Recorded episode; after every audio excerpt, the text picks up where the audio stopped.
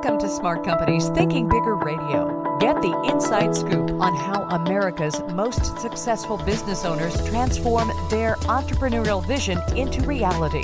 And listen in as some of the top business minds in the country serve up practical advice, tips, and insights for growing your business. Now, here's your host, Kelly Scanlon.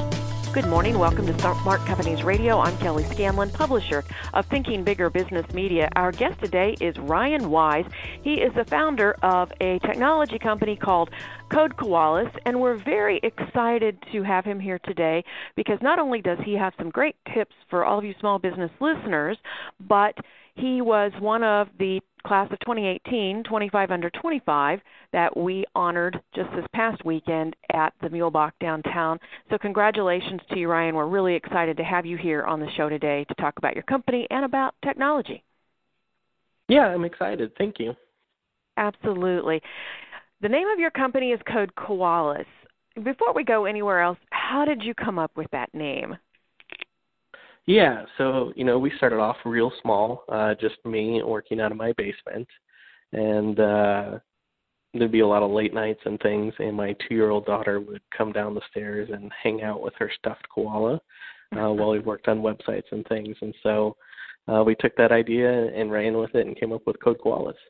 Oh, that's a great name. So it honors your family, and then it gets the you know code in there for the technology. It's a perfect combination you said you know you started out on your own. You're actually self-taught when it comes to uh, what you do. How did so? How did you get into it? What spurred your interest? Yeah, I mean, I'd always been interested in technology, and you know, built computers and played around with them when I was younger, um, and just kind of always had a desire to solve problems and code. So uh, eventually, I just picked up a book and taught myself. Okay.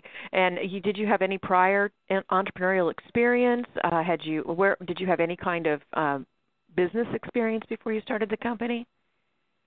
No, uh, no business experience. Uh, so it's been an adventure and a learning process for sure. Yeah. What have you What have you done to fill in those kinds of business gaps? There's so many people who get into business with a particular skill and really not a good foundation on the you know business uh, blocking and tackling. So how have you learned that? Yeah, so a number of ways. Um, so a lot of reading, uh, and actually instituted that as part of our company that we read a book every couple months together.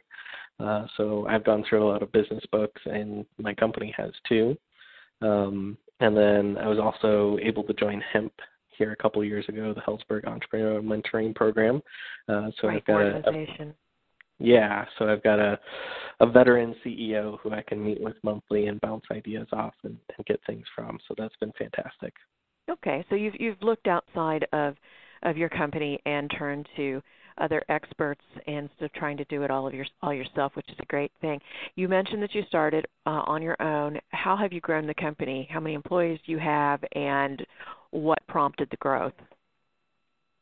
Yeah, uh, so we're we're up to 14 right now, um, and the growth uh, was always kind of a desire there. I knew I didn't want to be a, a one-man shop doing everything, um, and so we just, you know, kept building websites and and working with uh, a lot of agencies in town and building relationships there. Uh, and I always knew that you know there's so much that goes into a website and technology that it, it can't be a one-person thing. Uh, so mm-hmm. I always had sights on growing that and adding expertise and people um, as we can. What do you think has been the, I guess, secret sauce, if you will, for your growth? What has been so instrumental in going from one person, you, to 14 in actually a relatively short amount of time? What's what set you apart? You know, because frankly, there are a lot of other companies out there that do things that are similar to what you do, but you're obviously doing a lot of things right and growing. Yeah, um, I think it's uh, uh, an attitude of learning and humility. Um, that's part of our culture here. So uh, we're able to attract and keep talent for one, um, because we'll take people who are in maybe a little more junior and give them opportunity to grow uh, and get better and get mentored um, on the technology side of things. and then, you know, we're just really easy to work with. Uh, we do what we say and we get it done and uh, we figure it out. So that that starts to build up over time uh, with referrals and, and people appreciating what you're doing.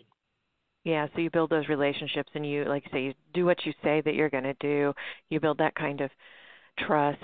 When you said that you hire maybe uh, less experienced people and give them opportunity to grow and to be mentored, do you have any kind of formal mentoring program within your company, or is it, you know, you assign them with your uh, longer, ter- long, not longer term, but your employees who have been there for a longer time? How how, how does that mentoring work? Yeah, um, so we pair them with a more senior developer, uh, and we give them pretty much everyone who starts has kind of an example project that they work through.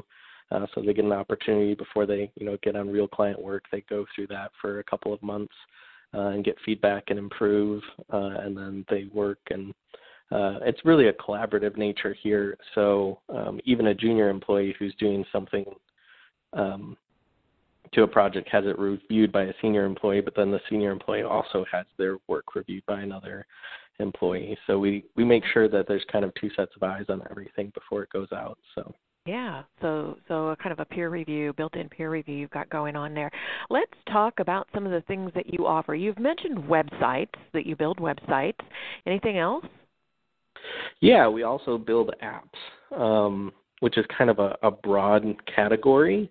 Uh, so it's worth kind of defining that. When you say apps, most people think, you know, what's on their phone, um, mm-hmm. which is which is true, and and we build those. But it also is kind of more generic for, you know, it can be a website that has app-like functionality that's either mobile for your phone or desktop. Um, so a lot of people use, you know, a CRM or something like that on their day-to-day basis, and if it's through a website, that's also kind of considered an app. Hmm.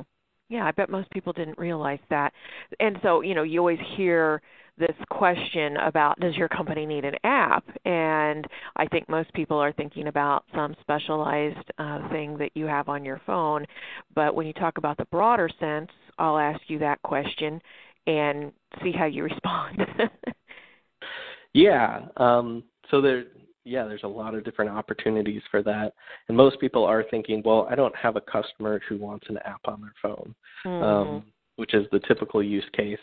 Uh, but there are um, a lot of companies that could use an internal app, uh, you know, from estimating things for for customers um, to taking things that are in Excel spreadsheets and written down processes and putting that into, you know, a, essentially a website you go to, but it's really an application that steps you through the company process. Um, mm-hmm. and then you know automatically ties into other systems and puts that information out. So most companies, I would say, do need some kind of app. Um, mm-hmm. Everyone has internal processes that could get better, uh, or have something that they can offer their clients that makes interacting with them a lot easier. Sure, and, and in the latter case, uh, not talking about internal processes, but in the latter case, I'm thinking of um, for example, if you've been to your doctor, most doctors groups these days have what they call patient portals. When you go to their website, you can log into your patient portal and see your latest lab results and the medications and things like that. So would that be something similar to what you're talking about? Yeah, absolutely. That would be considered an app. And so it, it's hard um, and it really kind of depends on on who you're talking to and mentality because when you say website someone might think of that portal but i think generally when you say website people think of just your static i go to the home page i go to the about page and contact us and that's a website and mm-hmm. you don't think of your doctor's patient portal uh, as a website you think of it as more of an application you use mm-hmm. and it's and mm-hmm. on the development side it's kind of two different approaches you know you're really doing a design and copywriting uh, for a website, whereas an app, you're really getting into functionality and kind of workflow process. Let's talk about your end user, which would be somebody like me, other small businesses. You know, your what is your your target client? I guess first I should ask you. Yeah. Um, so we're looking for really for people who are trying to do something innovative, um, and that's you know small businesses, startups, uh, and even some large enterprises. Um, the kind of coding we do is, is not like a generic, simple website. We're really trying to integrate into back office systems and, and do the more complicated tasks. So we're looking mm-hmm. for someone who has a vision for their company and is trying to use technology to, you know, save costs or do more uh, and can see the value that that can bring. What kinds of mistakes do you see or uh, mindsets perhaps that are not where they should be when it comes to your business clients? What mistakes are they making? Um, well, one common mistake is, uh, you know, I'm uh, my cousin knows a little bit of programming, and I'm going to have them do it, or we're going to hire someone out of college, and we're going to have them come in and do it. Um, and that generally that turns into usually it's it's cheaper in terms of the money they're paying, uh, but it usually turns into years and years of frustration and energy sunk into something that never quite works right. Um, and so that's that's the mistake trading the you know the upfront money for the long term kind of cost and, and pain and suffering. Yeah, that's very true. Uh, you know, something I hear uh, businesses say occasionally is, you know, all this new stuff's coming out, but for what we do, you know, stuff I've been using for the last five years works just fine. I don't need all the other things. Is that a fair assessment? I, I mean, I think that's common. Um, people don't really want to to change, and uh, people especially don't want to kind of stick their neck out there and you know try something new. Um, but so much is happening with with technology and development that you know you have you have one or two people on staff that could be doing more client facing type work or something more productive for your company and they're juggling spreadsheets because the system you're currently using is 80% of what you need and they have to export it and go do something else. Um, I think a lot of people don't get down into the details of what employees are doing and realize that technology can actually bring a lot of efficiencies there. Let's say I'm a company that is dealing with that situation right now. Either I got somebody in the beginning who really didn't they knew enough to be dangerous is what I like to say. You know, they knew enough about what they were doing to be dangerous and now I'm paying the price further down the road or as you say, I'm using some old technology and I'm having to string some things together, cobble some things together in order to make everything work. And and maybe there's some parts that still don't integrate how do I get through that? How do I overcome it? Can I do I just have to like just clean house and start from scratch or are there ways to uh gradually uh you know bring me bring my team up to speed with the newer technology? What what are your suggestions there? And I know this is very general and very hypothetical. Every case is different, so I don't mean for you to, you know, have to drill down to that level, but in general, what do you what do you recommend? Yeah, so um, so what we like to do is we like to uh, set up a meeting with potential clients on our side and take an hour to kind of talk through things um, and really help them narrow in on where they can see the most cost savings or you know the most uh, benefit from new sales um, and focus in on that item and then determine okay if we make this change you know how much is that going to save you? And that kind of helps set the budget and then from that budget determine okay do we have enough here that we can throw things out and start fresh? Or do we need to start simple and like you said take a phased approach of uh, let's fix this one thing first and start realizing some money back into the system and then we'll move on from there. Okay. You mentioned mobile earlier and that's that's still a very hot topic. Do you think that every company needs to pay attention to mobile, or are there certain companies that need to pay more attention to it? What are what would you say to our listeners today who are wondering whether or not they need to fully engage on the mobile side of things?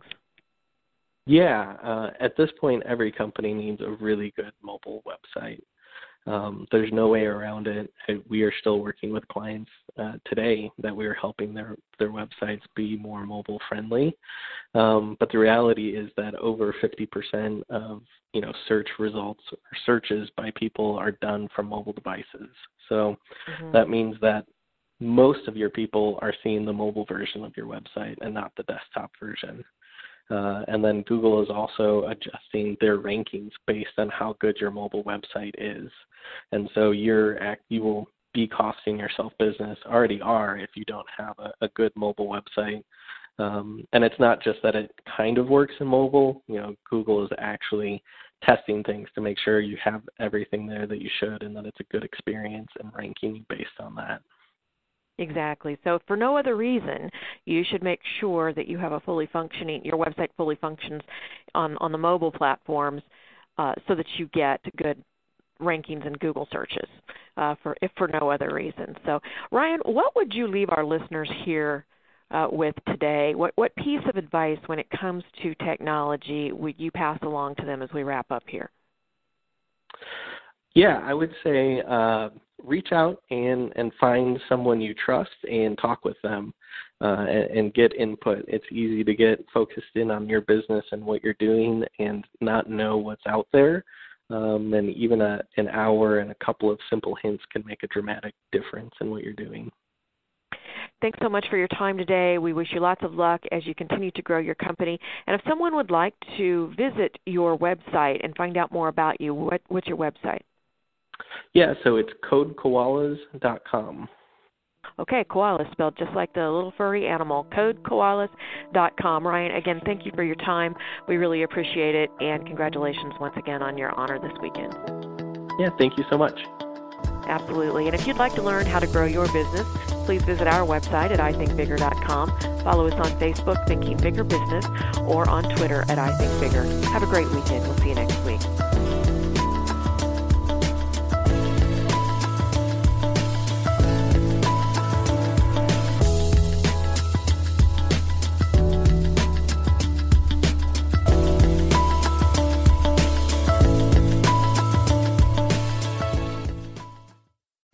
Podcast is a part of the C Suite Radio Network. For more top business podcasts, visit c-suiteradio.com.